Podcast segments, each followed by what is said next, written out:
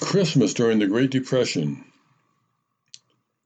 My parents dropped by the other night for a little visit, and for some reason or another, somewhere along the line, the conversation turned to the subject of lazy kids, more specifically, my lazy kids. I always have to remind them to do their chores, I explained to my parents, and even when I do, the odds are only about 1 in 10 that they'll actually get done. What kind of chores do you have them do? asked my father. Simple stuff, I said.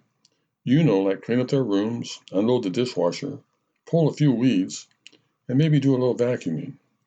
But they've all figured out that they can do those kinds of things the next day or the next week. So they usually take their sweet time getting around to it. I guess I should really stay on top of them, but yelling at your kids all the time gets really old. Chores were different back when I was young, explained my father. You didn't have much of a way of a choice. If the cows needed milking, or the chickens and the pigs needed feeding, or if the garden needed looking after, then you had better get out there and do it. Because those animals and those vegetables were the difference between having food on the table and going without. No one had much money back then, explained my mother, and Granny, her mother, made just about everything we ate from scratch at home. She made cornbread, biscuits, and homemade yeast bread. And when she put together a salad, it usually had poke greens and dandelion in it that she had gathered from the pasture. She made all of our butter, cheese, cottage cheese, and buttermilk. And every year she canned everything that she grew in the garden, including tomatoes, beans, and corn. She also canned all the fruit that she could get her hands on, especially peaches and pears. Altogether, there'd be about 300 different canned foods under her bed at any one given time and we ate those along with the chickens and the rabbits that she raised. Dad usually butchered a pig or two every year, and along with potatoes and lots and lots of beans, that pretty much made up our diet. Only rarely would we buy something from the store, and then it was usually more of a treat than something that we actually needed. I can still remember my father taking us all into town once a year to buy 15 cents of liver, which would feed the whole family, and how much everybody looked forward to that. Those were definitely hard times back then, said my father.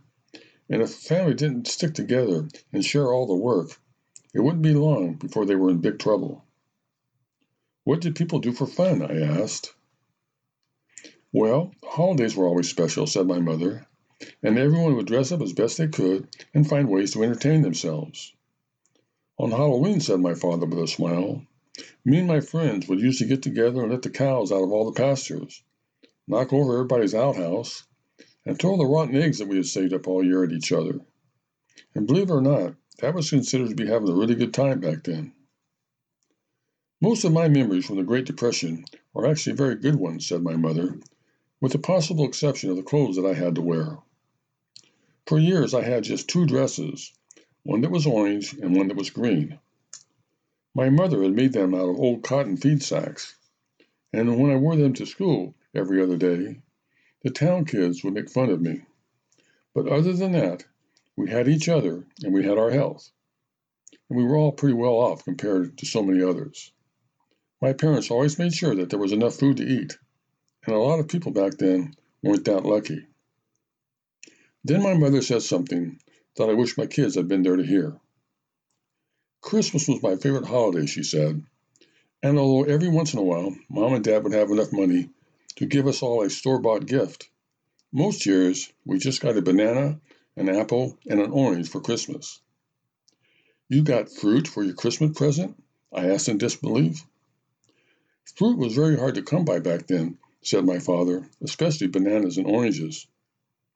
As I sat there and tried to picture the looks on my kids' faces, if they were to tear into their Christmas presents only to find oranges, apples, and bananas, my wife seemed to sense what I was thinking and quickly said, Daryl, we are not getting the children fruit for Christmas this year. But maybe that would actually get their attention, I suggested. Plus, just think of it. We could do all of our Christmas shopping with just one trip to the grocery store.